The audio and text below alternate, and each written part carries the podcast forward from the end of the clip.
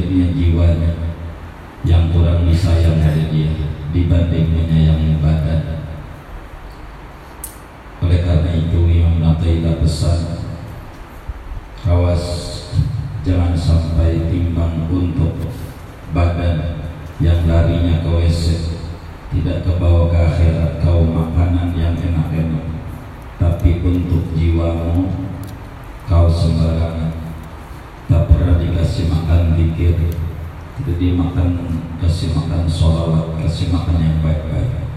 Itu adalah hamba yang bodoh. Wahtar nafsakan lati baina jadbaika Takutlah kamu akan nafsu yang ada di antara dua lambungmu Yang harus ditakuti adalah nafsu Yang selalu ikut di badan kita sampai akhirat. Dia musuh kita fahiyallati tahtibu alaika. Maka adapun dia nafsumu. Allati tahtibu yaitu sesuatu yang meminang atas sumala tufariqu sahibaha ilal mamat.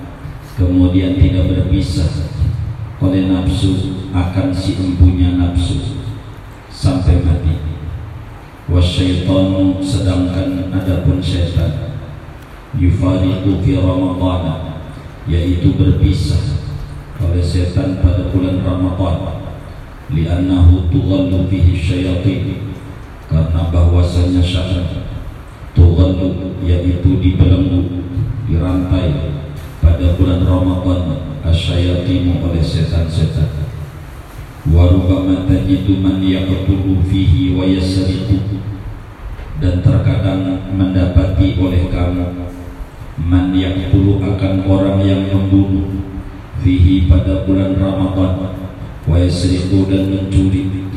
Fahadha min nafsi maka ini bukan dari setan tapi yaitu daripada nafsu. Yang harus ditakuti oleh hamba Allah itu adalah nafsu sebab nafsu itu selalu ikut kita. Tidak pernah putus dengan kita walaupun kita mati. Dia terus ikut kita akan menemani kita di kuburan kita. Kita perlakukan apa nafsu apakah kita berturuti atau kita seksa dia dengan ibadah? Maka orang yang cerdas adalah orang yang pandai mengelola nafsu setan itu tidak selamanya ikut kita. Bila Ramadan setan diikat orang bertanya ngapa kalau setan diikat banyak di Ramadan yang korupsi yang bohong yang ngibulin?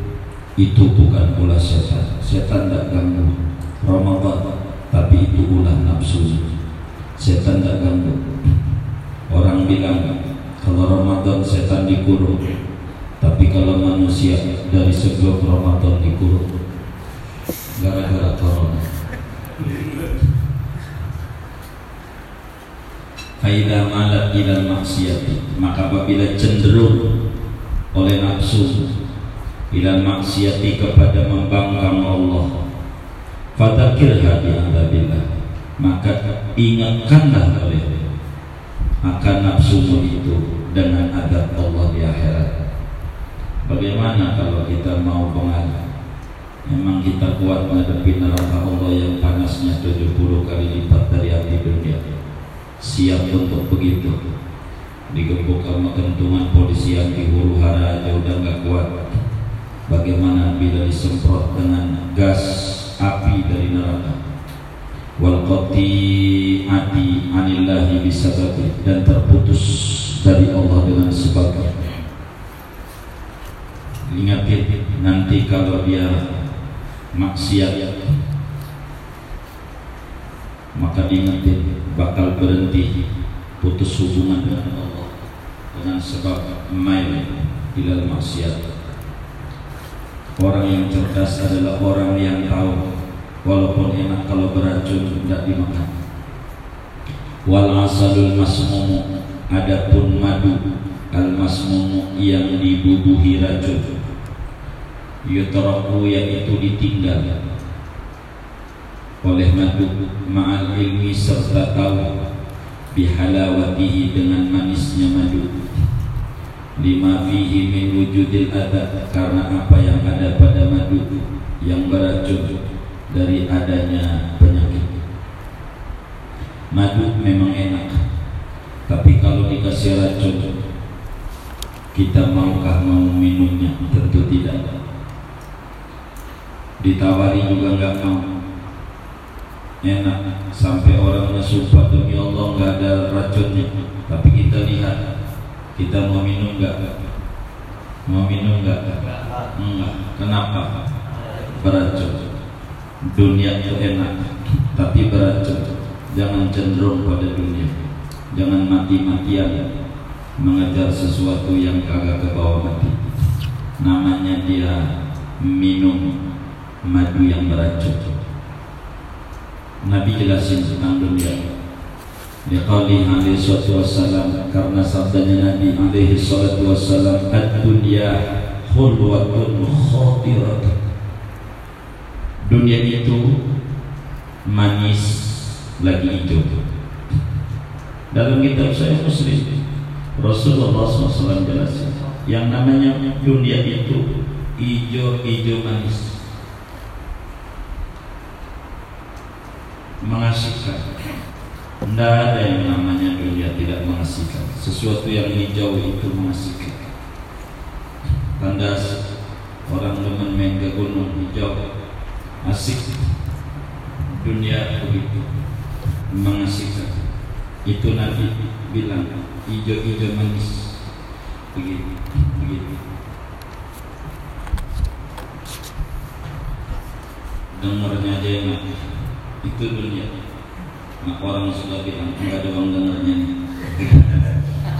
dengarnya aja. Enak begitu. Lu pengen denger uang kasih aja lo gampang main. Kalau pengen denger uang. Nah, begitu. Hanya uang dengar tapi jangan itu saja baca hadis Nabi. Baca juga hadis Nabi yang lain yang diriwayatkan oleh Imam Al-Muttaqi Al-Hindi dalam kitabnya Kanzul Umal fi Sunanil Aqwali wal Af'al. Apa kata Nabi? Wa yurwa dan diriwayatkan pula dunia jifatun qadiratun yaitu bangkai yang menjijikan Nabi juga yang bilang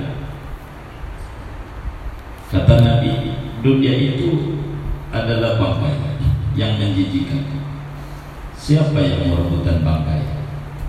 Tidak ada lain kecuali anjing-anjing saja yang demen nama bangkai. Maka jangan kita orang demen nama bangkai. Kalau demen berarti kita kelasnya binatang bukan kelasnya manusia. Sebab dunia adalah sesuatu yang nampaknya enak. Rebutan orang jabatan rebutan orang pengen jadi pimpinan pengen jadi dewan segala macam padahal isinya adalah jifatul qadiratun. Hmm, bangkai. Bangkai. Yang menjadikan hulwatun khadiratun. Dunia itu manis lagi hijau. Menurut siapa? Indah ahli ghaflah menurut orang-orang yang lalai. Orang-orang yang lalai otaknya isinya duit duit. Kurang mau mendekati yang punya duit. Yang nyipta duit. Yang nyipta dunia. Jangan mengejar dunia kecil tapi ngejarlah yang punya dunia. Akhiratnya bakal dikasih. Bukan dunia rugi. Rugi. Man asbaha wa hammuhu dunya ja'alallahu faqrahu baina ainai siapa orang yang otaknya isinya duit maka hidupnya selalu merasa susah. Tapi orang yang otaknya adalah akhirat maka walaupun berkekurangan dia tidak merasa susah hidupnya. Sebab lain lain wajifatun qadiratun indal muqalah dan dunia itu adalah bangkai yang menjijikan menurut orang-orang yang berakal. Maka orang-orang gila yang terlena dengan dunia mau baju bagus bagusnya sebelum dibeli udah dibeli biasa aja. Benar nggak? Handphone bagus sebelum dibeli. Ini bagus tapi handphone pas sudah dibeli eh jelek motor bagus belum dibeli udah dibeli biasa aja. Mobil bagus belum dibeli tapi udah beli biasa biasa. Sama aja yang rumahnya kayak pondok indah sama kita kayak gubuk tidurnya merem-merem juga. Beda bersama. Sama udah dia biasa aja. Nggak usah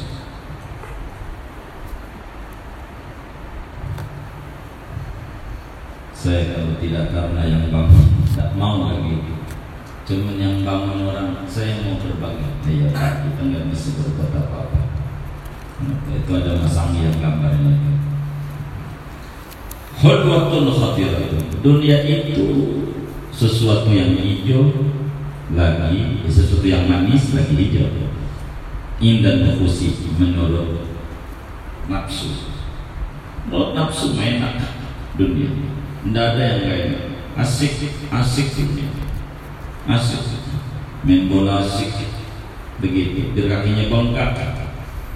Baru sembuh. Jajak main bola lagi. Main lagi enggak? Main lagi. Begitu. Kayak begitu.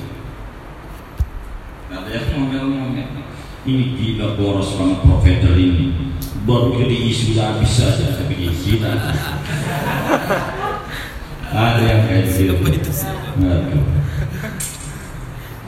Dunia. Tapi jifatun qadiratun inda marayal qulub. Dunia adalah bangkai yang menjijikan menurut cermin-cermin hati hati yang memandang dunia biasa. Biasa sama aja. Enggak ada hebat.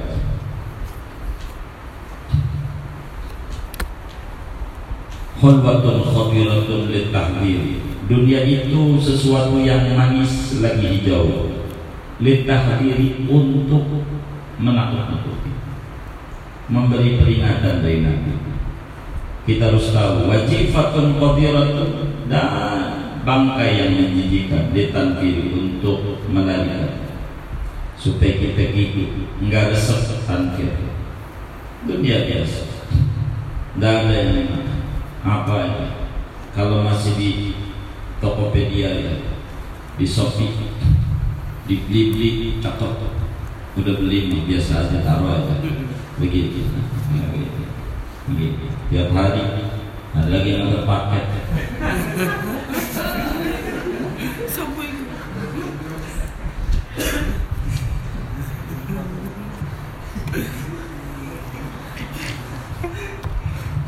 Jadi apa?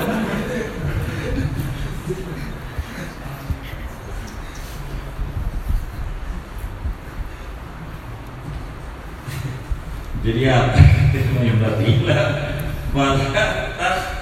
Da'an nakum bihalalatiha Maka jangan sampai Janganlah sekali-kali memperdaya Oleh dunia akan kamu Bihalalatiha dengan manis Itu madu. Tapi jujur isinya racun. Fa'innaha qibataha mur Maka sungguhnya akhirnya itu adalah pahit Semuanya enaknya di angan Tidak ada makanan kayak enak. Ya sebelum beli aja Jadi biasa. Ya begini doang. Mereknya doang. Tadinya itu begini. Itu enggak ada. Maka orang mukmin bukan kayak begitu kelakuannya. Bagaimana orang mukmin yang benar? Idza qila laka manil mukmin.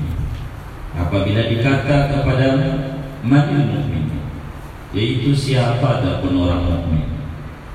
Apa kita ini orang mukmin atau tidak? Kalau ditanya orang mukmin itu siapa? Fakul maka jawablah olehmu Alladhi yattala ala aibi nafsihi Walam yunsib ahadun ibadi ala aibi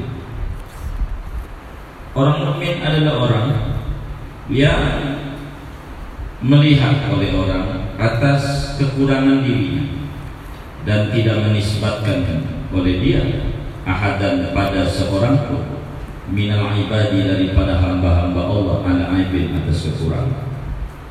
Orang mukmin al mu'minu alladhi aminahu nasu min yadihi wa lisanah orang mukmin itu adalah orang yang selalu mencari-cari kekurangan dirinya untuk kemajuan dia menuju kepada Allah. Tidak mau mencari kekurangan orang lain. Wa idza qila laka manil mahdud dan apabila ditanya kepada manil mahdud yaitu siapa? Adapun orang yang sialan. Fakul maka jawablah olehmu Alladhi yunsikul ibadah ilal aibi wa yubriku nafsahu minhu yaitu orang yang menisbatkan pada hamba-hamba Allah kepada kekurangan dan membebaskan ia akan dirinya minhu dari kekurangan.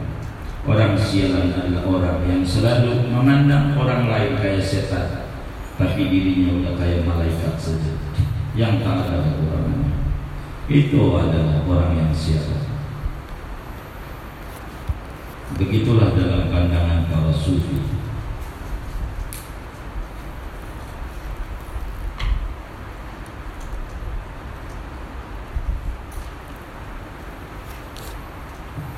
Wa mimma tamada alaihi ahlu zaman. Mubasatatuhum wa mu'anasatuhum lil asi dan setengah dari apa-apa yang membiasakan atasnya oleh ahli zaman ini yaitu ajarnya mereka. Wa mu'anasatuhum dan berjinak-jinaknya mereka lil asina bagi orang-orang yang durhaka. Bagaimana cara kita melakukan orang yang maksiat? Maka ada cara. Cara melakukan orang-orang yang berdosa. Orang di zaman ini adalah orang yang tertipu. Cara dia melakukan orang berdosa malah dengan bergaul sama orang berdosa, malah dibaik-baikin orang berdosa. Itu adalah sikap yang keliru tidak. Dari tuntunan Nabi bukan begitu caranya. Memperlakukan orang yang berdosa. Begitu. Sama orang nggak sholat biasa kita nggak bisa. Waktu dia main kita ikuti. Waktu kita sholat dia nggak ikut kita. Itu sih bukan benar. Gitu. Maunya dia doang. Nggak mau kita. Kalau teman yang baik waktu dia main kita gaul waktu kita ngaji ya kita ikut juga. Namanya dia dia maka cara bergaul itu harus rata walau annahum abasu fi wujuhihim lakana dzalika zakiran lahum anil maksiat. Andai bahwa mereka ahli zaman ini abasu yaitu cemberut mereka fi wujuhihim di depan wajah mereka. Ahli maksiat asik lakana dzalika zakiran lahum anil maksiat. Niscaya ada oleh demikian itu yaitu mencegah bagi mereka daripada maksiat. Kalau kita benar mengamalkan ajaran Rasulullah SAW pastilah orang yang masuk bakal berhenti. Nabi itu melarang. Orang yang nggak sholat tak boleh kasih itu di kita kita itu. Nggak usah kasih zakat. Biar biar dia sholat. Gara-gara sholat sama nggak sholat sama aja lakuannya dari kita maka yang nggak sholat malah makin makinan dia umat. Tidak bisa membantu mereka. Agama begitu. Dilarang. Memberi itu ada nilai. Harus milik innama yataqabbalullahu minal muttaqin. Yang Allah terima itu dari orang-orang yang takut kalau kita zakat itu nyuci. Kalau kita nyuruh nyuci baju bukan sembarang orang untuk nyuci. Kalau orang nggak bisa nyuci jangan dikasih bukannya tambah bersih tambah kotor.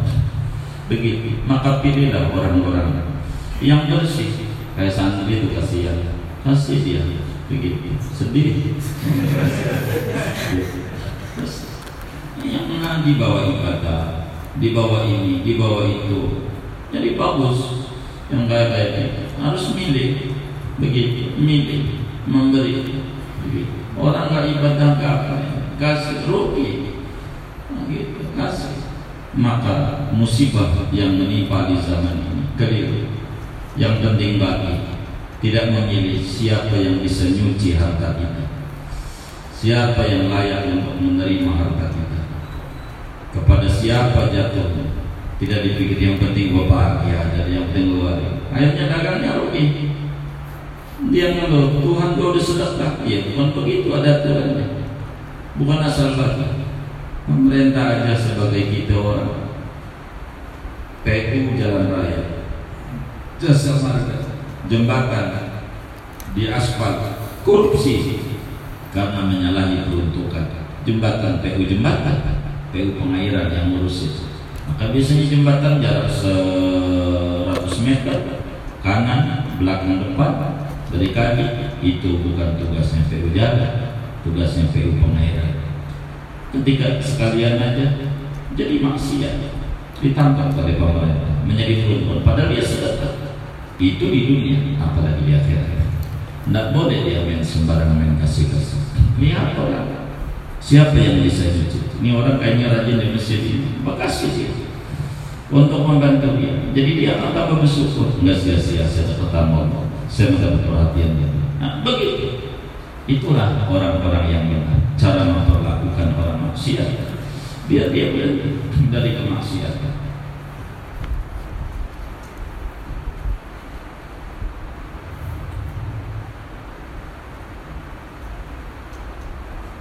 Quran itu menyinggung orang-orang yang so kasih bagaimana dulu kaum Bani Israel dilaknat oleh Allah?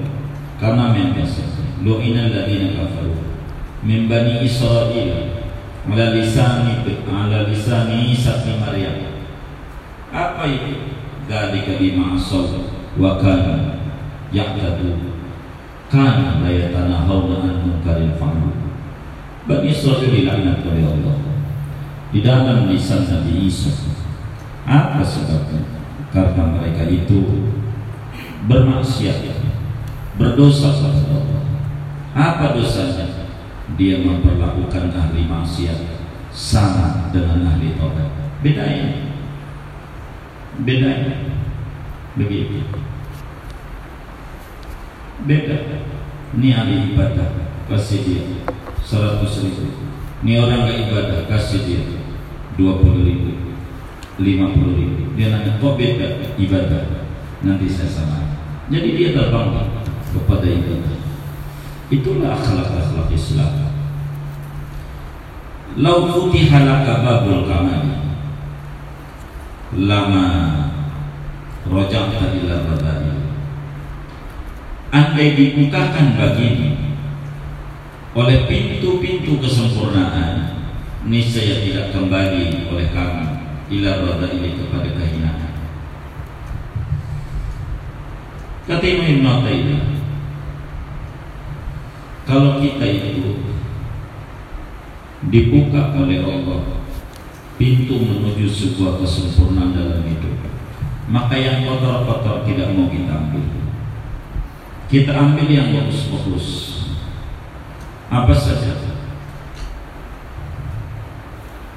Ara'aita man futiha lahu babul usul hal yarji'u ila al-mazadi Ara'aita. Apakah melihat oleh kamu. Ay akhbirni ara'aita apa pandangan man futiha lahu babul orang yang dibukakan bagi orang babul kusuri oleh pintu istana-istana. Hal yang ilal mazadi apakah kembali oleh dia kepada tempat-tempat sampah?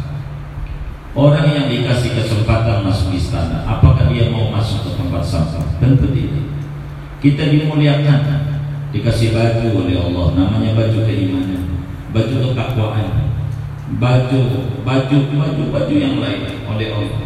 Maka jangan sampai baju itu diceburkan kembali kepada tempat-tempat yang kotor. Alangkah hina orang yang telah mencuci bajunya dengan deterjen yang sangat mahal lalu diceburkan lagi ke dalam got yang kotor. Alangkah hinanya orang yang telah membersihkan jiwanya dengan ibadah Ramadan lalu pasca Ramadan dia kembali lagi kepada maksiat. Tak ada perubahan. Ibarat baterai namanya lowbat udah diisi di jas maka nggak masuk setrum Ramadan adalah bulan pencasan maka dia jangan kembali pasca Ramadan kepada kehinaan lau futiha laka babul kamal lama roja'ta ila radadi ara'aita man futiha lahu babul usul hal yang ila mazad manusia yang telah dibuka pintu menuju sebuah kesempurnaan tidak bakal pasca Ramadan akan turun kepada yang rendah. Quran pun bilang la'allakum tattaqun dengan bentuk fi'il mudhari bukan fi'il mati. Maknanya sekarang dan mendatang bertakwa. Mendatang kapan? Sampai 11 bulan mendatang. Aisyah Abdul Ramadan. Merugilah celakalah hamba Ramadan. Tapi yang mulia adalah hamba Rabbani hamba Ramadan ada hamba Rabbana. Hamba Ramadan hamba yang terjebak pada bulan tidak patuh kepada pencipta bulan. Hamba Ramadan hamba Rabbana adalah hamba yang tidak terjebak dengan bulan tapi dia selupa kepada pencipta bulan itulah hamba Rabbana wa rahman alladzina yamshuna al-ardi hawa wa idza khatabahum jahilun qalu salam. Oleh karenanya kata Imam Ibn Atta'illah walau fatahalaka babal unsi bainaka wa baina ma talabta man ta'nasu bihi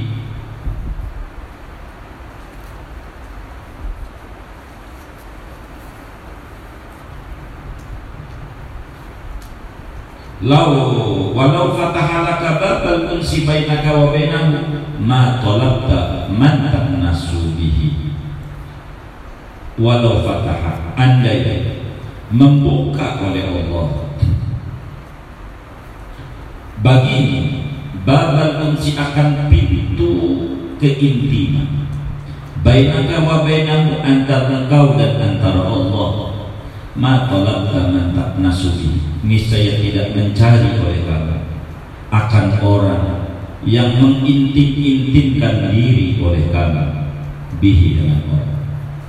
Kalau Tuhan buka pintu kedekatan antara kita dan Allah Allah buka pintu kedekatan maka kita nggak bakal mencari kekasih lagi kecuali yang kita cari hanya Allah. Udah mendapatkan yang punya dunia dan segalanya buat apa? Melirik yang lain. Maka sebetulnya cobaan demi cobaan itu bentuk cubitan Tuhan biar kita mendekat kepada Allah. Orang yang fitnah kita orang yang jelek-jelekan kita atau apa saja musibah yang menimpa kita. Sebetulnya adalah babul unsi. Pintu keintiman kita dibuka oleh Allah kata Imam Ibn Atta'ila dalam hikamnya mata hasyasha min khalqihi fa'lam annahu yuridu an yaktahlaka babul unsi manakala anda dibuat resah oleh makhluk-makhluk Allah sebetulnya Tuhan rindu untuk mendekatkan anda dengannya. Dengan Allah niscaya Allah buka pintu keintiman. Ketika orang sudah asik dengan Allah maka tidak ada cari hiburan kecuali hiburannya adalah Allah orang yang asik dengan ngaji maka kalau mau cari hiburan apa hiburan anda? ya ngaji itulah hiburan saya. Karena udah dibuka babul unsi kalau anda ngaji biasa saja. Kayak orang olahraga. Kalau enggak biasa saja. Dengan enggak olahraga. Karena apa? Unsinya adalah mantak nasuhi. Adalah cari orang Sesuatu yang membuat jiwanya tenang Kalau Tuhan sudah memberikan pintu ketenangan dengan Tuhan Maka orang itu tak mencari ketenangan Kecuali hanya kepada Tuhan. Yang lain saja. Lau ikhtaraka liububiyatihi ma qata'aka anhu. Andai memilih oleh Allah akan engkau liububiyatihi bagi ketuhanannya Allah. Liububiyatihi ma qata'aka ini saya tidak memutuskan oleh Allah akan engkau anhu dari Allah andai Tuhan pilih kau sebagai hamba sejatinya maka tidak bakal dibiarkan oleh Tuhan terjebak pada kemaksiatan Kenapa kita asik dengan maksiat? Karena kita bukan menjadi hamba Tuhan, tapi kelasnya adalah makhluk Tuhan. Makhluk yang asik dengan nikmatnya, tapi tak kenal siapa yang memberi. Kalau orang itu mengenal tentang rububiyah Allah, mengenal tentang rububiyah Allah, kemahabaikan Allah, pasti Allah tidak akan terlantarkan dia. Pasti tidak bakal dibiarkan dia sengsara. Di antara hamba-hambanya yang sengsara dalam hidup. Karena kita bukan hamba pilihannya maka kita dibuat pusing corona pusing sebelum corona juga pusing. Begitu pusing terus. Kenapa? karena kita bukan orang yang dipilih untuk akrab dengan Allah. Lau karunta alaihi ma romaka dighairi andai mulia oleh kamu alaihi di atas Allah yakni di mata Allah maroma kali ini saya tidak mencampakkan oleh Allah akan kau bagi selain. Kalau kita itu adalah hamba yang mulia di mata Allah tidak bakalan Allah putuskan kita dengan dia. Kenapa kita diputuskan dengan Allah? Karena kita tak punya nilai mulia di mata Allah subhanahu wa ta'ala. Hidup kita laksana binatang makan tidur main sapi pagi berangkat kerja pesawat siang istirahat makan di padang bukan warung padang padang padang rumput. Di situ dia kerja lagi sampai sore. Udah sore pulang ke kompleknya namanya kandang vilanya kandang. Kandang saja. Untuk apa? Untuk tidur. Besok begitu lagi kerja makan kerja lagi pulang tidur. Bila hidup seperti itu? Pagi kerja siang makan kerja pulang tidur besok begitu. Tak ada niat pengen ibadah kepada Allah tak kebur untuk zikir kepada Allah. Maka memang kita tidak punya nilai di mata Allah. Sebab lau karunta alaihi maroma kali gairi andai kita punya nilai di mata Allah tidak bakalan dicampakkan oleh Allah. Kita asik dengan maksiat. Kita asik dengan sesuatu yang tak punya nilai. Itu tandanya kita tak punya nilai di mata Allah. Kembali bangunlah wahai jiwa yang tertidur untuk dekat dengan Allah subhanahu wa ta'ala. Wa idza azala anka mahabbata makhluqin fafrah fahada min inayatihi bika. Dan apabila menyingkirkan oleh Allah angkat daripada mahabbata makhlukin akan kecintaan makhluk. Fafrah maka gembira fahada min bika maka adapun ini ini mana? Ini azalan min inayatihi bika yaitu daripada perhatiannya Allah bika dengannya. Jangan kita memandang dunia selebar daun melon bila ada orang menyakiti kita diputusin oleh ceweknya. Diputusin oleh ceweknya maka sikapnya bukan dia meratap bukan merasa susah. Tapi justru mestinya gembira. Maka kata Imam Ibn Attaibah cara kita membalas dendam kepada orang yang telah nyakiti kita boleh boleh. Kita balas dendam. Bagaimana caranya cara kita membalas dendam kepada orang yang telah nyakiti kita. Satu cara yaitu dengan mengikhlaskan kepergiannya sebab Allah sudah kasih perhatian. Allah sudah kasih unjuk. Dia bukan teman baik kita.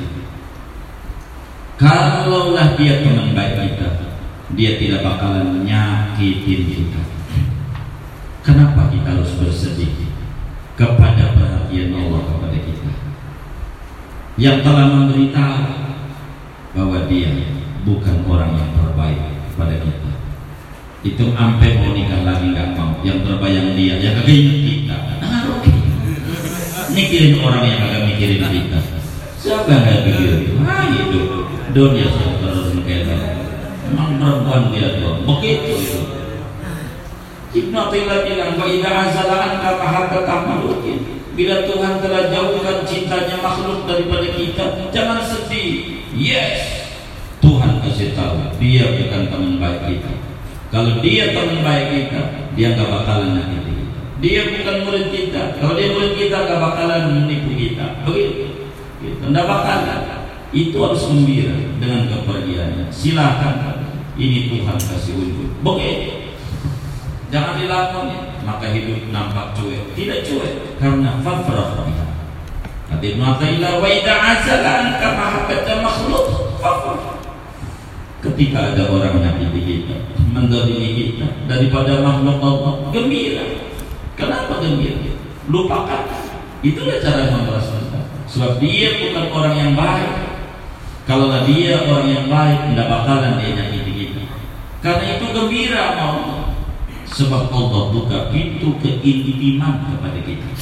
Mata au hasaka min khalqihi fa'lam annahu yurid an yaftahalaka babal masjid. Dalam mikalnya Ibnu Taimiyah berkata bila mana anda dibuat resah oleh makhluk Allah maka yakini Allah buka pintu keintiman kepada kita. Biar kita dekat sama Allah. Tidak bergantung sama dia. Biar kita bergantungnya sama Allah. Gembira jangan dipikir ingatkan dia. Mudah tidak usah. Enggak kayak begitu. Dia juga ingat kita. Rugi amat mikirin orang yang gak mikirin kita. Rugi nggak? Rugi. Orang melek orang melek kenapa ya dia begitu? Kenapa aja begitu? Kalau udah baik banget. Sampai gue bela-belain mestinya gue beli kita di situ saja. Ya Allah. Memang ada kayak gitu tuh. Tuh. Tidak benar. Jangan tangisi kepergian orang yang pergi. Dia uji amal itu begitu. Jangan. Udah cuek. Kenapa nggak dipikirin? Ngapain mikirin nggak mikirin kita? Allah mikirin kita, pikirin Allah aja. Fafa, gembira. Fahadha min inayatihi bika. Ini bentuk perhatian Allah kepada kita. Sayangnya Allah.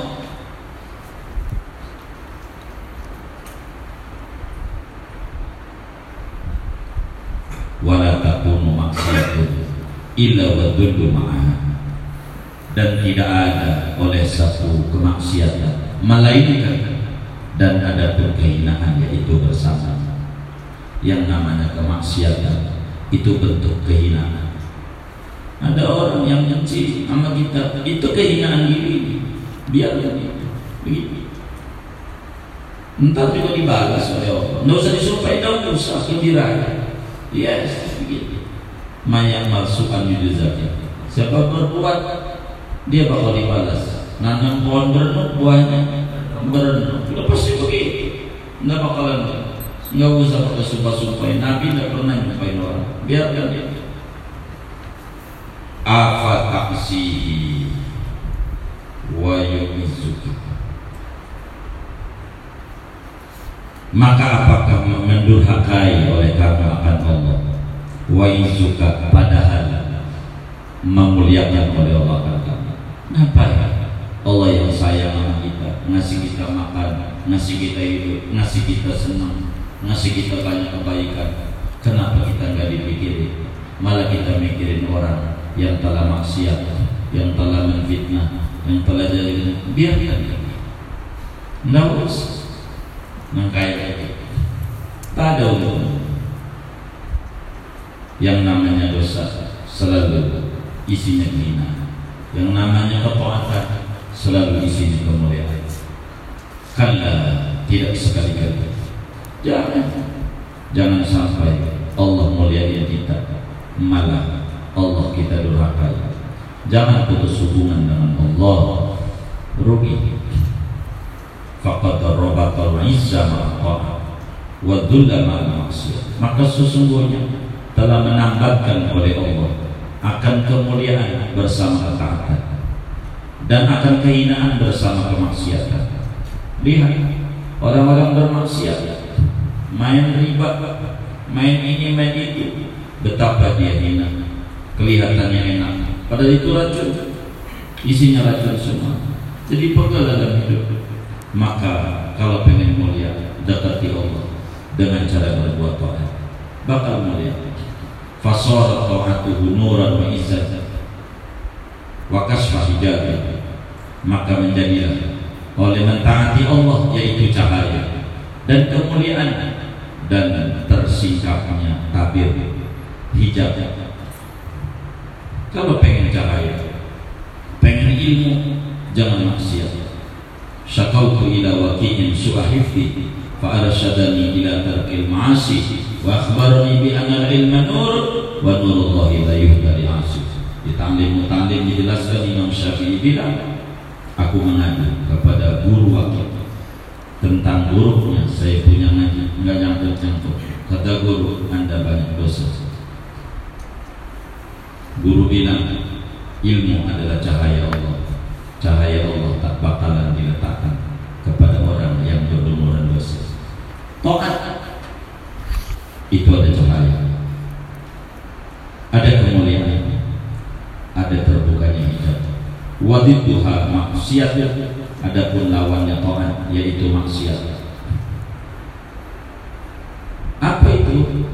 Wadul matun yang namanya maksiat, kegelapan, wadul dan kehinaan, wahijabun bainaka wa dan penghalang yang mentabiri antara kau dan antara Allah. Kalau kita berbuat maksiat, maka di sana ada kegelapan, di sana ada kehinaan, di sana kita hidupnya bakal pusing, tidak ditarik-tarik oleh Allah Subhanahu wa taala. Kerugian. Walakin ma mana'aka minasyuhudi illa adamu wuqufika ma'al hududi wastighaluka bihadzal wujud dan akan tetapi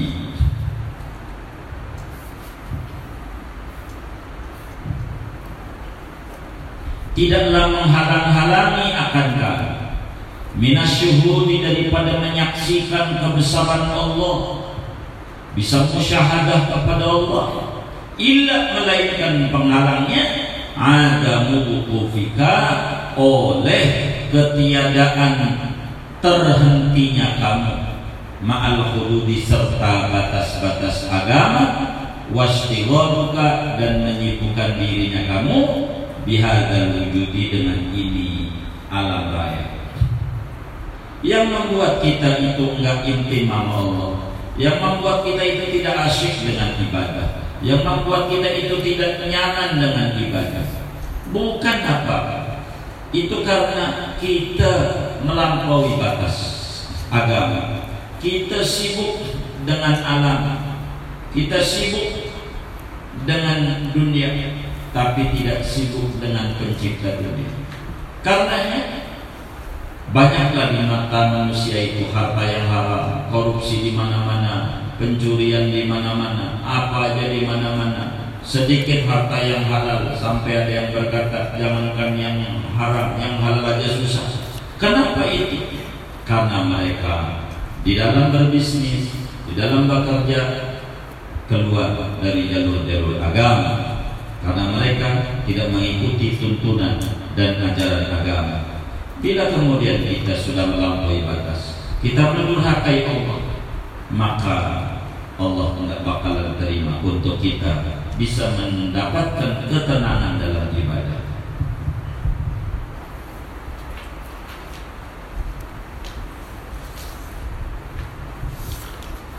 Bagaimana cara kita memperlakukan orang-orang yang berbuat maksiat? Ida asal waladuka fa'atiku bisyara Apabila Durhaka oleh anakmu Maka didiklah olehmu Akan anakmu Bisyari dengan agama. Kalau durhaka Maka didiklah dengan didikan agama Kita punya guru Syawal Kutoh Yai Jurjani Mama Jani itu anak-anak muridnya ada air tancap kalau di kampung kita tidak ada air tancap karena itu yang tadi.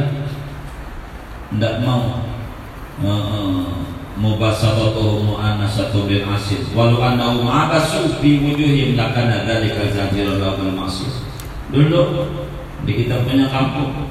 Kalau orang hajatan anggap jaipongan yang bikin undangan nggak mau yang mau masak nggak mau yang kondangan nggak mau biarin hajat sendiri masak sendiri dia nih daripada sendiri mendingan nggak naga karena perlakuannya nih begitu perlakuannya. Tapi kampung sebelah itu selalu ada. Ada layar tancap ada ini ada ini. Sampai dikenal itu kampung ogah nanggap nonton mau maka kata ya kamu mau nonton dan nonton nonton nonton. Tapi sampai jam 12 saja. Nanti jam 12 suruh baca Quran sampai subuh. Itulah siapnya dulu nonton sampai subuh. Nonton nonton nonton. Begitu. Jangan nonton. Saya tanya mama kenapa itu anak-anak disuruh nonton? Dosanya sama nggak nonton sama nonton. Nggak nonton temennya cerita. Nyesel itu lebih gede begitu. Lebih gede dosa daripada yang nonton. Biarin tapi nanti saya tahu hukum dia. Karena dia nonton dari kancah pakai mata saya hukum pakai mata. Baca Quran maka jam 12 malam pakai susu. Jam 12 malam pakai susu. Itu kerjaannya. Teman-teman kakak kerjaannya. Bijinya dilipat ditutupin pakai kain itu biasa. Ya. dulu saya ini punya pondok namanya Darul Falah pondok hancur. Hancur kita ke Jakarta itu hancur hancur kita tahun 9 9 saya ke Jakarta udah habis tinggal ada yang ada yang tahun ini ada 500 berapa samping istri enggak. Begitu. Mama begitu. Jadi cara mendidiknya dengan didikan agama jangan dihukum dikurangi berasnya digunduli. Ya itu begitu begitu dan suruh sedekah. Begitu itu begitu ya taufik dia. Iya kalau melanggar suruh sholat 100 rakaat. Itu dirinya selanggar 100 rakaat sholat. Oh iya ya ditonton. Sholat 100 rakaat. Begitu.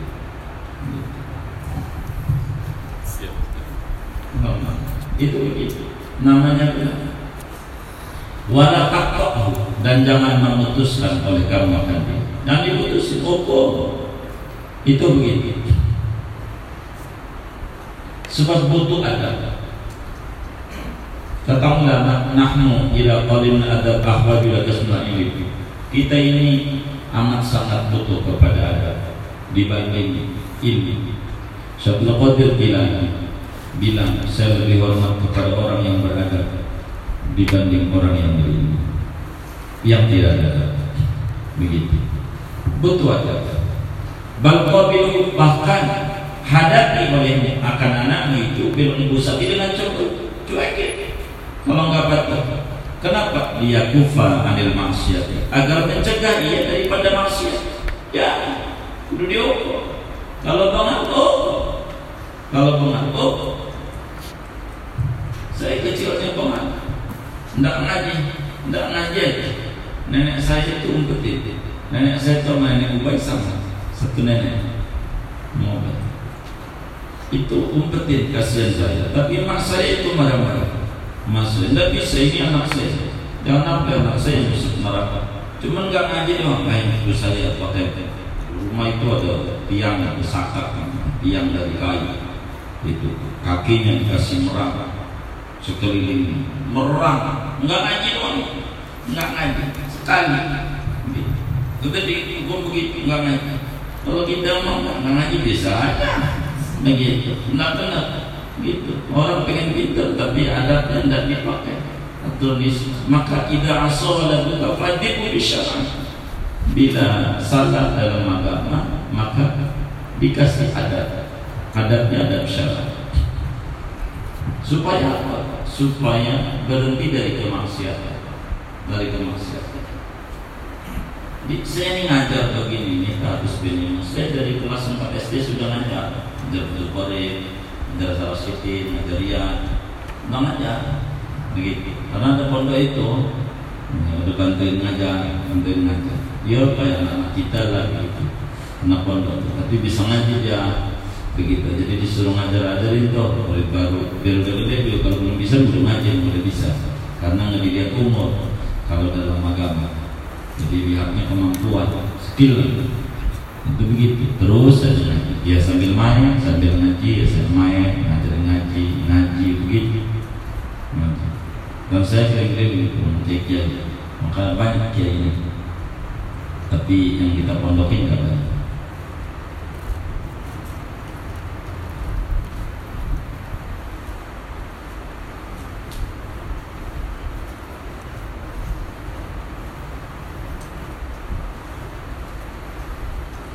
wa aqsadu ma yadkhulu 'ala al-mu'mini ad-dukhul ad-dukhul ya tidak kana asiyah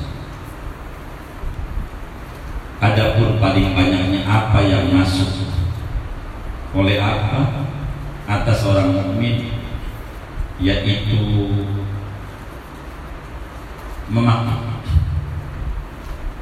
salah didik apabila ada pada dia yaitu maksiat. Fa iman yaqtahu wa iman yastazi'u bihi. Maka ada kalanya bahwa mencerca oleh mereka akan anak dan ada kalanya bahwa mengolok-olok mereka dengan kalau kemudian salah maka dia nggak dididik nggak diadab kadang di, di, biarin aja. Lah bocah nggak begitu pohon nggak boleh. Kalau miring kalau dibiarin biarin aja miring masih kecil ini. Ntar gedenya miring oleh. Harus diukur. Nggak bisa nggak diukur. Gitu. Gara-gara dibiarin akhirnya tumbuh gede banget salah kita mendidik faida fa'alu dzalika fa akhtau tariq maka apabila memperbuat oleh mereka karena yang demikian. Malah mencerca. Ini maka sesungguhnya tersalah oleh mereka panjang bukan begitu.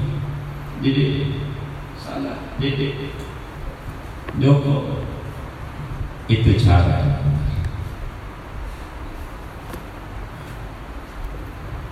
Ida asa al-mu'min faqad waqa'a fi waratatin azimatin apabila durhaka oleh orang mukmin maka sungguh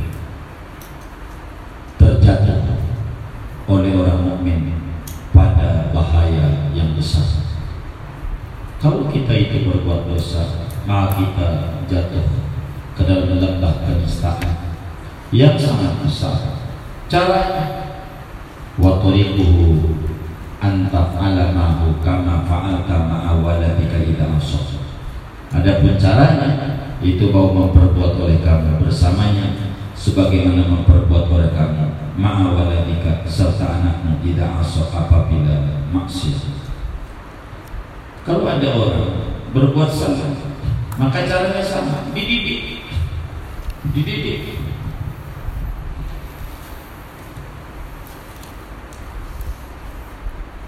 Tu'ridu anhu zahir Berpaling oleh kamu daripadanya pada zahir Zahir kita berpaling Orang salah enggak Tapi batin kita sayang doain Doain yang baik-baik. Orang salah. Ada orang jahat Orang iri doain. Ya Allah biar panjang umur tuh yang iri.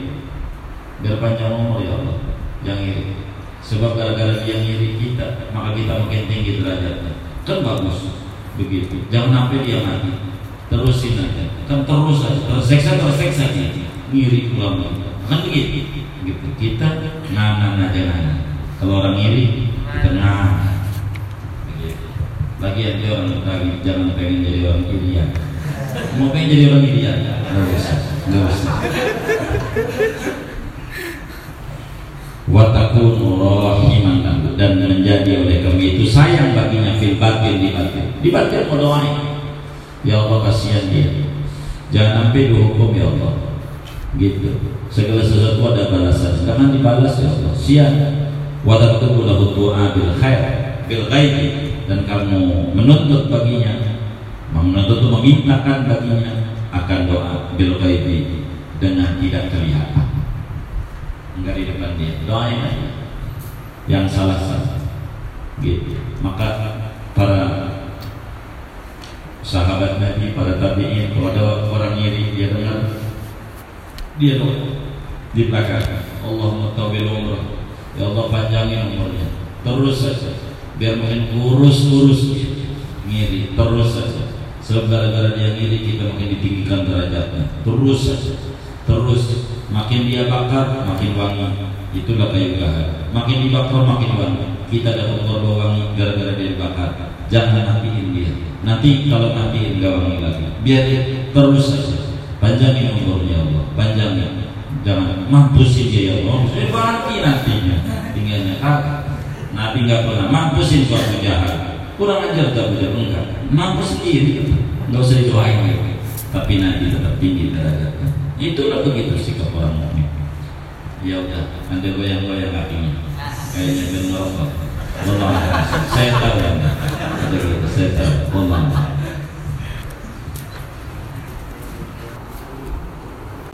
Kafa bika jahlan Antak sudah ahla dunia ala ma u'tu Wa tashghala qalbaka bima indahum. Fatakun fatakuna fajhala minhum. Li'annahum ishtaghalu bima uqtu wastagharta anta bima lam tuqta kafa cukup. Bika dengan kamu. Jahalan dari segi bodoh. Antah sudah oleh bahwa mendengki oleh kamu. Ahli dunia akan ahli dunia. Alama waktu atas apa yang diberikan oleh mereka ahli dunia watas dan sibuk. Dan sibuk oleh kamu. Menyibukkan diri oleh kamu. Qalbaka akan hati. Bima indahum dengan apa-apa yang ada di sisi mereka. Fatakuna maka sebab menjadi oleh kamu. Ajahala yaitu orang yang paling bodoh minhum ketimbang dari mereka.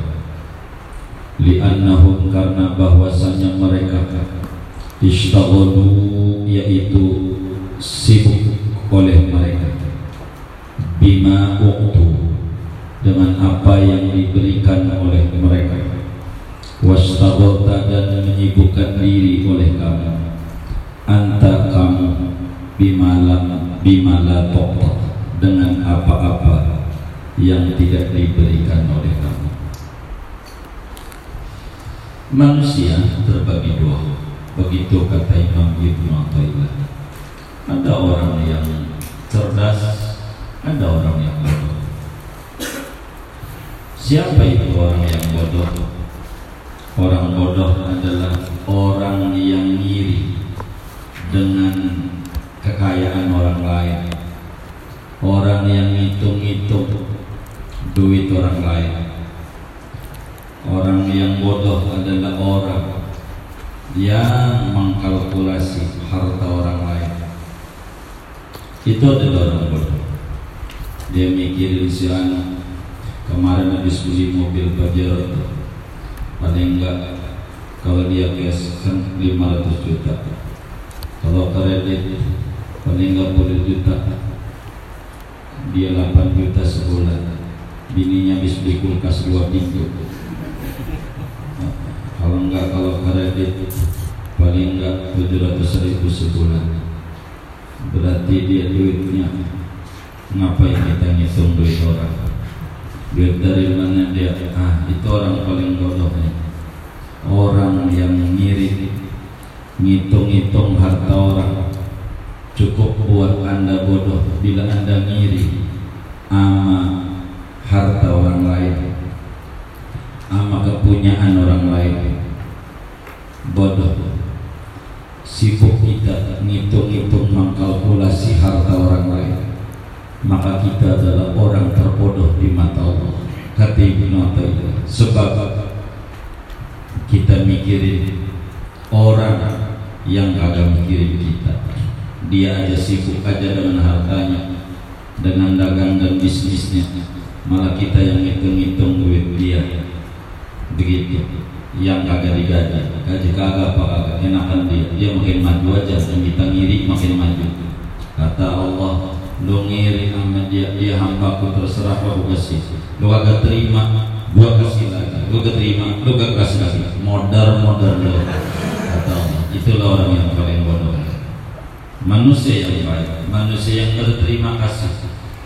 Ketika ada temannya maju ya dia ikut girang jangan baperan dari orang. Ada temennya posting iklan. Nah yang kayak begini iklan kenapa nggak sisi yang lain? Cakep nih. Di share dibantu lagi. Kali aja dikasih juga uang dengar paling nggak punya teman maju kan bagus jadi bisa bangga daripada punya teman yang kere-kere kan pegawai juga kan begitu kira-kira itu kan ya paling nggak Sebab manusia terbodoh adalah manusia yang dengki. Tuhan yang ngasih hambanya, kalau kita kagak terima, kayaknya kita lebih tinggi dari Tuhan. Gitu. Lebih tinggi dari Tuhan. Begitu. Terserah Tuhan. Kok kenapa kita ngatur tuh? Terserah dia. Mungkinkah dia tahajud kita enggak? Mungkin dia baca ratib kita enggak? Mungkin dia rajin baca sholawat kita enggak? Mungkin dia rajin sodako kita enggak? Ngapain kita ngiri sama dia? Jangan ngiri yang sukses, tapi ngiri nama proses. Itulah orang cerdas. Orang yang cerdas tidak pernah ngiri yang sukses, apa yang dimiliki oleh orang, tapi dia ngiri yang proses. Apa yang dia lakukan dilakukan. Suatu saat akan sampai. Orang yang cerdas, orang yang hatinya berkata, yang orang punya suatu saat gua begitu orang cerdas. Tanpa ngiri ya dia. Tidak ada untung. Jangan-jangan dia miara tuyul lagi. Mau ngapain jadi rusak kita. Akhirnya rusak semuanya yang kayak gitu itu orang paling bodoh. Kali kafar bika jahlan antah sudah ahla dunia ala mawaktu. Wa tasdala qalbaka bima indah fatakuna ajhala minhu. Limada li'annahu ishtaghalu bima yanqtu wastarata anta bima lam mereka sibuk mikirin dagangannya. Kita sibuk ngitungin duitnya. Dibagi dua kagak buat apa rugi mending kita sibuk mikirin dagangan kita. Capek gitu begitu. Pakailah baju yang di badan sendiri. Jangan kita pakai baju orang lain. Kalau enggak jadi stres. Itu dalam termutu ainuka belekan sakit mata. Oleh mata fatu'ali juga. Maka fatu'ali jihadi maka obatilah oleh akan mata maka anda ini buta. Tuhan yang kasih nikmat Amin ya hambanya Allah terserah dia. Kenapa anda nyangka Yahudi? Ngiri kenapa nabinya dari orang Arab Bukan dari Israel Muhammad dari Arab Nabi zaman Ini dengki adalah perilaku Yahudi. Dipulang balik ayatnya Tentang Yahudi Supaya Muslim tidak boleh dengki Santri Akan tinggi derajatnya Asal tidak dengki. Akan manfaat ilmunya asal enggak ada dengki ada temannya minta minta kayak dia minta tahlil gua pinteran gua pinter. Itu sebab Allah. Angkat derajat orang. Terus orang yang kayak begitu gak bakalan maju makin hilang hidup makin terpuruk gak bakalan tinggi. Asal bersih hatinya maka santri akan tinggi derajatnya tukang main hater akan tinggi derajatnya. Asal nggak ria rianya hilang main hater akan tinggi. Ria begitu ria begitu orang dagang akan tinggi derajatnya. Asal nggak ngiri sama amannya maju ini. Enggak. Ngiri sama proses. Begitu orang kaya akan tinggi derajatnya. Asal nggak sombong. Itu aja. Nggak usah penyakit beda-beda pengobatan penyakitnya kiai itu ngiri. Penyakitnya orang kaya itu sombong. Penyakitnya orang kaya itu sombong penyakit. Penyakitnya orang miskin ngeluh. Asal ngeluh tinggi derajatnya orang miskin. Asal mata anda yang kena penyakit obati mata anda. Begitu. Jangan satu sisi memandang. Dua sisi. Ada orang iklan gitu ada orang nulis status di Facebook. Jadi kata-katain gua. Lu aja yang gak berani kata-katain gua. Gitu. Usah gitu. Nyinggung gua. Gitu. Lu aja kesinggung lu yang sakit. Dia kagak. Dia main tulis tulis aja emang apa itu ikhlas ditulis gitu. Bapak itu adalah akhlak terburuk termutu ainuka mata anda yang berpenyakit. Karena itu batu dia obati anda punya mata. Begitu anda berpenyakit kenapa? Ada orang posting ada orang iklan punya motor baru tapi juga korupsi. Mata anda itu. Begitu yang sakit mata. Kenapa nggak bilang? Uh, cakep mungkin dia tahajud mungkin dia pikir mungkin dia punya usaha yang kita nggak punya. Begitu ada sisi yang lain bila anda matanya sudah buruk sangkal mandang orang semuanya beda cuci itu ke cermin yang kotor itu cermin. Biar bersih. Kalau bersih akan memandang semuanya indah dari apa yang Tuhan ada. Kalau orang kaya kita ngiri, nggak bakal kaya kita. Ada orang kaya kita nggak terima, ya itu sama dengan ya Allah miskinin saya, kan begitu. Tambah susah. Ada orang ngajar, dia lagi yang ngajar, ya tambah keburu. Alhamdulillah dia ngajar bagus. Begitu, makin banyak yang nolongin orang, makin bagus. Anas sukuluhum ayadullah, wahabuhum ala Allah, aksaruhum naf'an dinyari manusia itu adalah keluarga Allah Yang paling ditemani oleh Allah adalah yang paling banyak nolong hamba-hamba Allah. Tidak ada cara kita nolong hamba Allah kecuali dengan ilmu. Pintar dan ngaji. Biar bisa ngajar itu bisa nolongin Allah. Kalau pakai duit habis, kalau pakai ilmu terus saja. Satu ilmu ajarin, ajarin lagi, bodoh makin banyak. Itu begitu. Jangan takut. Murah banget ilmu dibagi-bagi nanti gitu. Murah ngajar modal. Ini batal kerja banyak banyak, pakai dalil segala macam batal. Itu ada. Ya, beli tanah ilmu. Gitu.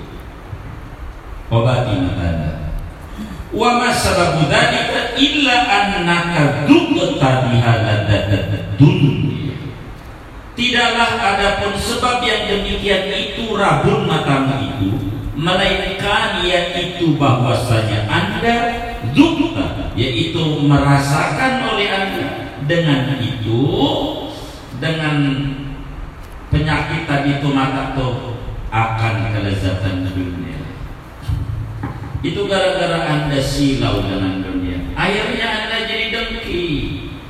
Jangan anda pandang dunia dengki. Makin terpuruk.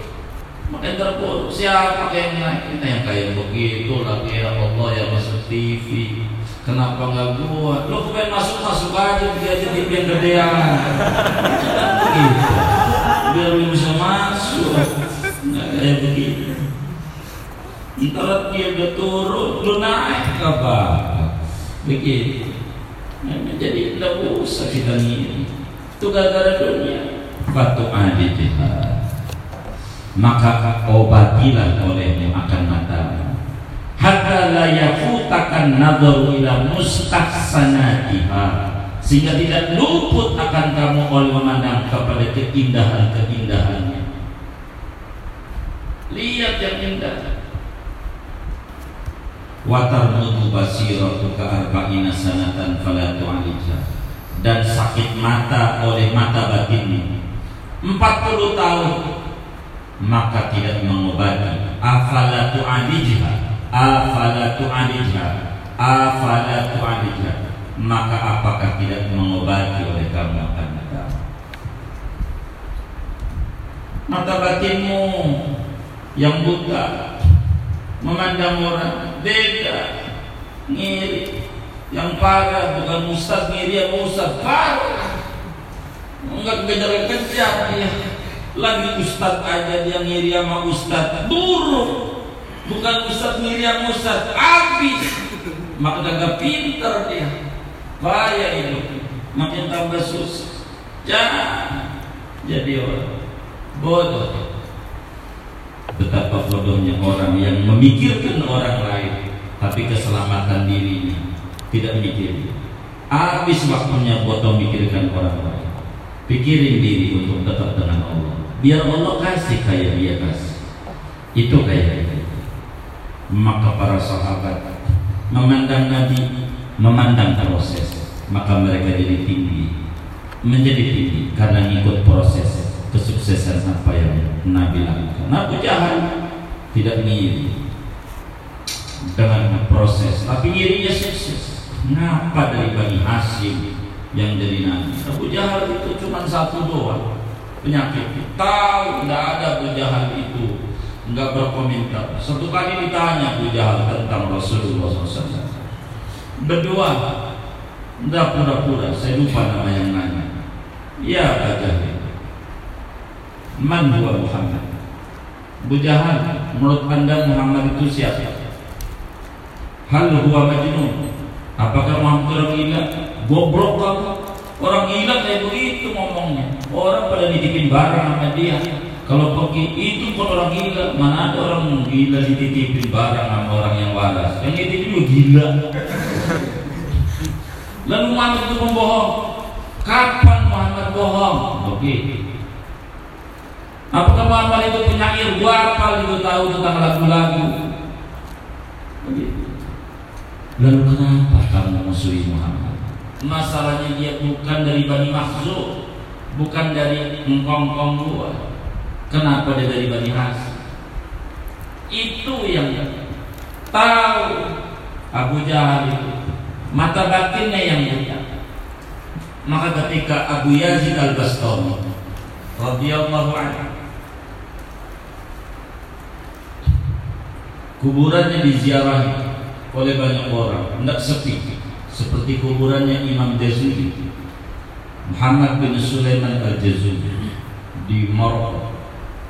70 tahun mati. Diangkat jasadnya. Masih utuh. Sampai pipinya didorong. Begini balik lagi. Kelihatan darah udah mati. Balik lagi. Kalau udah mati udah bakalan kelihatan darah masih hidup. 77 tahun diangkat yang punya dalilul khairat itu begitu makamnya di Maroko di mm, Murakis e, ibu kota Maroko sebelum Rabat Rabat itu rumah pondok Maroko itu utangnya ada wali besar ada wali pituna itu dari dulu ada kalau di sana ada wali songo wali pitu. Salah satunya murid Imam Jazuli Imam Jazuli. Muridnya. Imam Tumpah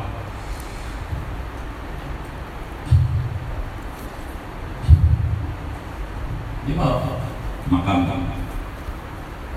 Obati mata batin anda. Yang sakit anda. Abu Yazid al-Bustami diziarahi oleh banyak orang. Lalu raja terkagum-kagum dengan Abu Yazid al-Bustami akhirnya dia ziarah tidak pernah sepi kuburannya kalau di Jawa yang nggak pernah sepi baca Quran kuburan Pak Hamid Kiai Hamid Pasuruan di Masjid Pasuruan tidak pernah sepi baca Quran siang malam sama apalagi Ramadan. Tidak pernah putus orang baca Quran dari dia mati sampai detik ini. Abu Yazid itu begitu. Imam Jazuli sama, nggak putus dari sholawat sampai detik ini. Kuburannya wangi, sampai sekilo itu masih wangi sampai sekarang. Kuburannya Imam Jazuli di Maroko. Moga-moga kasih rezeki kita bisa ziarah ke Maroko.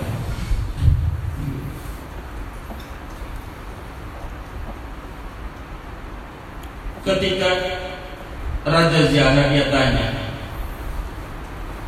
Siapa yang sezaman dengan Abu Yazid al-Bastami Saya kasih duit Tidak ada yang ngalamin itu. Oh ada no, yang jaga sendat Panggilin, panggil. Kata Raja Kakek, kakek ini dulu pernah ngalamin. Ama Abu Yazid yang ngalami Pernah ngaji Pernah cuma sekali Baru sekali ngaji mati ya, ya. Apa yang anda dengar Dari kalamnya Abu Yazid al-Bustami? Kata beliau Man ra'ani Dakhala al-jannah. Wa man zara qabri dakhala al-jannah.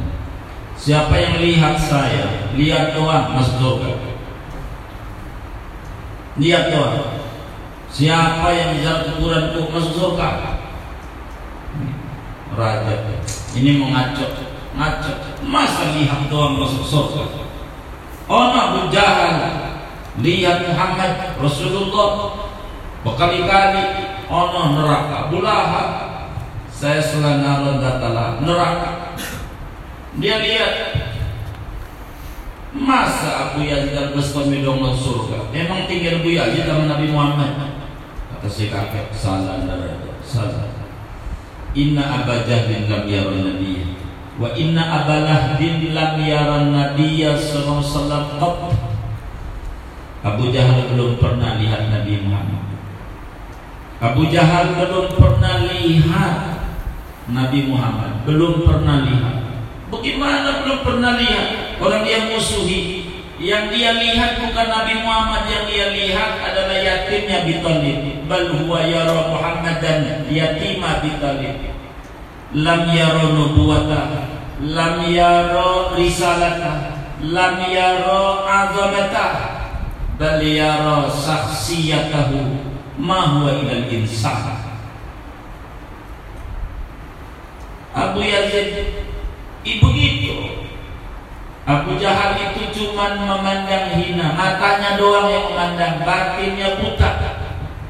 Watar kutu basiratu ka'arba'ina sanatan Afalatu alaihi Batinnya yang buta. Mata boleh mandang Tapi mandang batin Kalau mandang ulama dengan Ainul hurma wa ta'zim maka dia perlu. Kata Imam Barzanji, Man ro'a wajhaka yasmad Siapa yang mandang wajahmu wahai Nabi Muhammad Bi'ainil hurqa wa taqdi Yasmad Tapi man ro'a saksiyataka bi'ainil tahqir Lam yasmad Wa in yara bibasar Sebab yang sakit bukan mata kepala Tapi yang sakit mata batin. Orang jangan memandang Mata batinnya yang butuh Dan itu yang paling bahaya. Orang tidak memandang kebesaran Allah. Memandang rezeki, duit, duit, duit. Dia tidak pandang kesehatan. Orang yang berobat karena corona Buat duit. Dan kita nggak dikasih sehat. Apa itu nggak rezeki? Jangan buta mata batin kita Kita bisa ngaji Kita bisa ibadah Nggak ada kekurangan dari Allah. Kenapa kita harus distresi Jangan corona Bagus corona Bila itu mendekatkan diri kita kepada Allah taala. Yang mobilnya bagus punya Lamborghini nggak bisa keluar. Sama sama kita yang nggak punya mobil nggak bisa keluar juga. Sama. Yang kayak begitu. Yang punya bini nggak boleh di sampingnya. Enakan kita kita bisa jadi gojek orang bonceng kita boleh bukan bininya coba udah disyukuri aja begitu mana motor kita nungging lagi ya. Wa'lam anna umran duyyi'a awwaluhu hariyun an yuhfadha akhiruhu. Ketahuilah olehmu bahwasanya umur yaitu disia-siakan oleh awal mulanya umur. Masalah. Ketahuilah olehmu anna umran akan bahwasanya umur duyyi'a awwalu yang disia-siakan oleh permulaannya umur hariyun yaitu nyata. An akhiru. Oleh bahwa dijaga akhir Ibnu Athaillah kasih contoh yang amat sangat menarik Kamroatin contohnya seorang ibu karena laha asyaratu auladin ada bagi perempuan itu sepuluh anak Mata minhum tis'atun yang mati dari mereka oleh sembilan anak. Wa baqiya wahidun dan tinggal masih hidup oleh satu orang. Ada orang punya anak sepuluh. Kata Ibn Atta'illah, hebat beliau ini orang yang memudahkan cara berpikir agama. Inilah filosof yang paling bagus. Pakar filsafat. Ada orang punya anak sepuluh, dikit apa banyak? Dikit apa banyak? Banyak. Anak pertama mati, baru jadi sarjana, belum kerja, mati. Anak nomor dua belum lulus, mati. Anak nomor tiga baru lulus, diterima kerja, belum kerja, mati. Ambil yang sembilan, yang ada cuma anak bontot doang atuh. Kira-kira anak atuh dirawat mau disia-siain? Dirawat atau disia-siain? Dirawat. Kalau sampai disia-siain anak tinggal atuh doang ini orang apa namanya? Orang apa namanya? Hah? Orang apa? Kenapa dikata seden? Hah? Hah? Iya ada orang anaknya sepuluh Semuanya jadi sarjana Baru sarjana mati Baru juga kerja Jadi PNS Baru diterima CPNS mati lagi Tinggal satu Yang bontot doang Ini kira-kira mau dirawat Mau disisiain Rawat. Kenapa dirawat? Tinggal satu-satunya. Hah? Tinggal satu-satunya. Ya, atu-atunya. Tinggal atu-atunya. Kalau disia-siain orang apa namanya? Hmm? Orang bodoh. Kenapa bodoh? Kenapa bodoh? Hmm? Kenapa bodoh? Nyanyain yang tinggal atu. Begitu dulu zaman SMA Bongan umur sekarang udah 40 40 tahun, udah 60 tahun, tinggal dikit lagi mati. Eh umur yang ada malah udah tua, nongkrong aja. begitu ngatur-ngatur kuda yang agak bisa nolongin kita begitu kayak begitu nah, agak yang dikerjain melihat-melihat kartu balak menang berbelit yang dipikir-pikirin mikir-mikirin peperangan yang agak menang kagak. Begitu. Kalau subasa mendingan main mobil legend nah ini menang kagak dapat duit apa kagak. Yang kayak kayak begitu. Umur yang ada di sia-siain udah dulu udah disia-siain. Yang ada disia-siain. Orang apa namanya? Orang bodoh. Orang bodoh adalah orang yang tak bisa memanfaatkan umur dari apa yang ada maka Ibnu Athaillah wa'lam anna umran duyi awal muhariyun an yuhfadu akhiru perlu ada catat umur yang dulu sia-sia dipakai yang kagak lalu kemudian sekarang ada. Lalu kemudian tidak dimanfaatkan. Itu orang bodoh sama seperti perempuan yang punya anak sepuluh sembilan mati tinggal akut ditelantarin itu orang bodoh mestinya dirawat alaisa tauddu wajdaha ala dalikal wahid apakah tidak? Jadi bukankah tauddu mengembalikan oleh si perempuan itu? Wajdaha akan kecintaannya. Ala dari wahid atas itu anak. Satu. Orang tinggal anaknya tinggal atu-atunya yang bontot pastilah si perempuan itu menaruh kasih sayangnya merawat benar-benar sebab anak tinggal semata wayang lo anda wa anta qad aksara umrika. Dan ada pun kau sama kayak perempuan itu yaitu suku telah menyia-nyiakan oleh engkau aksar umrika akan kebanyakan umur. Udah berapa kali kita umur digunakan buat yang sia-sia bukan main ini main itu yang gak ada gunanya umur tinggal yang ada belum tentu nyampe 60 tahun. Belum tentu. Kenapa disia-siain? Itu adalah orang bodoh wahia.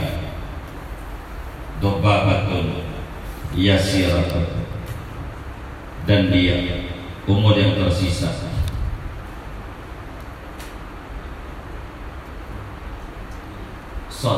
Sobabatun yasiratun yaitu umur yang sedikit. Itu umur yang sedikit. Curahan sama. Pemberian yang sedikit tinggal dikit lagi. Duit kalau tinggal dikit lagi itu dia ini nggak jelas corona kapan jangan diambur-amburi. Udah nggak usah nggak buat nggak buat makan apa adanya aja. Udah pakai ayam ayam geprek aja jadi wallahi ma umruka min awwali yawmin wulidta bal umruka min awwali yaumin araftallaha ta'ala. Demi Allah tidaklah umurmu yaitu terhitung dari awal hari dilahirkan kamu yang enak bacanya yauma. Min awwali yauma wulid sebab idofat oleh mati. Bil mati kudu fathah saya udah nggak apa lagi kalau gimana itu dokter. Bal umruka bakal umurmu. Min awwali yaum ma Allah ta'ala. Yaitu dari mulai hari mengenal oleh kamu Allah Ta'ala. Engkau hidup biar kamu tahu sejak kapan kamu hidup jangan lihat KTP sebab itu bukan cara benar cara kita memandang hidup umur berapa Jangan lihat kita umur 40 tahun, 50 tahun, 55, 35, bukan itu. Itu bukan umur. Begitu. Umur itu akan dihitung oleh Allah kapan kita mulai benar. Itulah kita. Yang gak benar itu bukan umur. Neraka isinya semua. Mulai kita insaf itulah umur kita. Sejak kapan kita jadi mualaf? Sejak kapan mulai rajin ngaji? mulai rajin baca sholawat itu umur kita yang itu anda bukan umur duit yang dibuang sia-sia tidak ada manfaat itu adalah bukan harta kita yang harta kita yang masih ada yang kita rawat untuk kenal. Sejak kita makrifatullah, sejak kita mengenal Allah, merasa kita punya Tuhan yang luar biasa, di situlah kita mulai dikata hidup. Bukan dari hitungan dokter KTP yang dicatat oleh Dukcapil.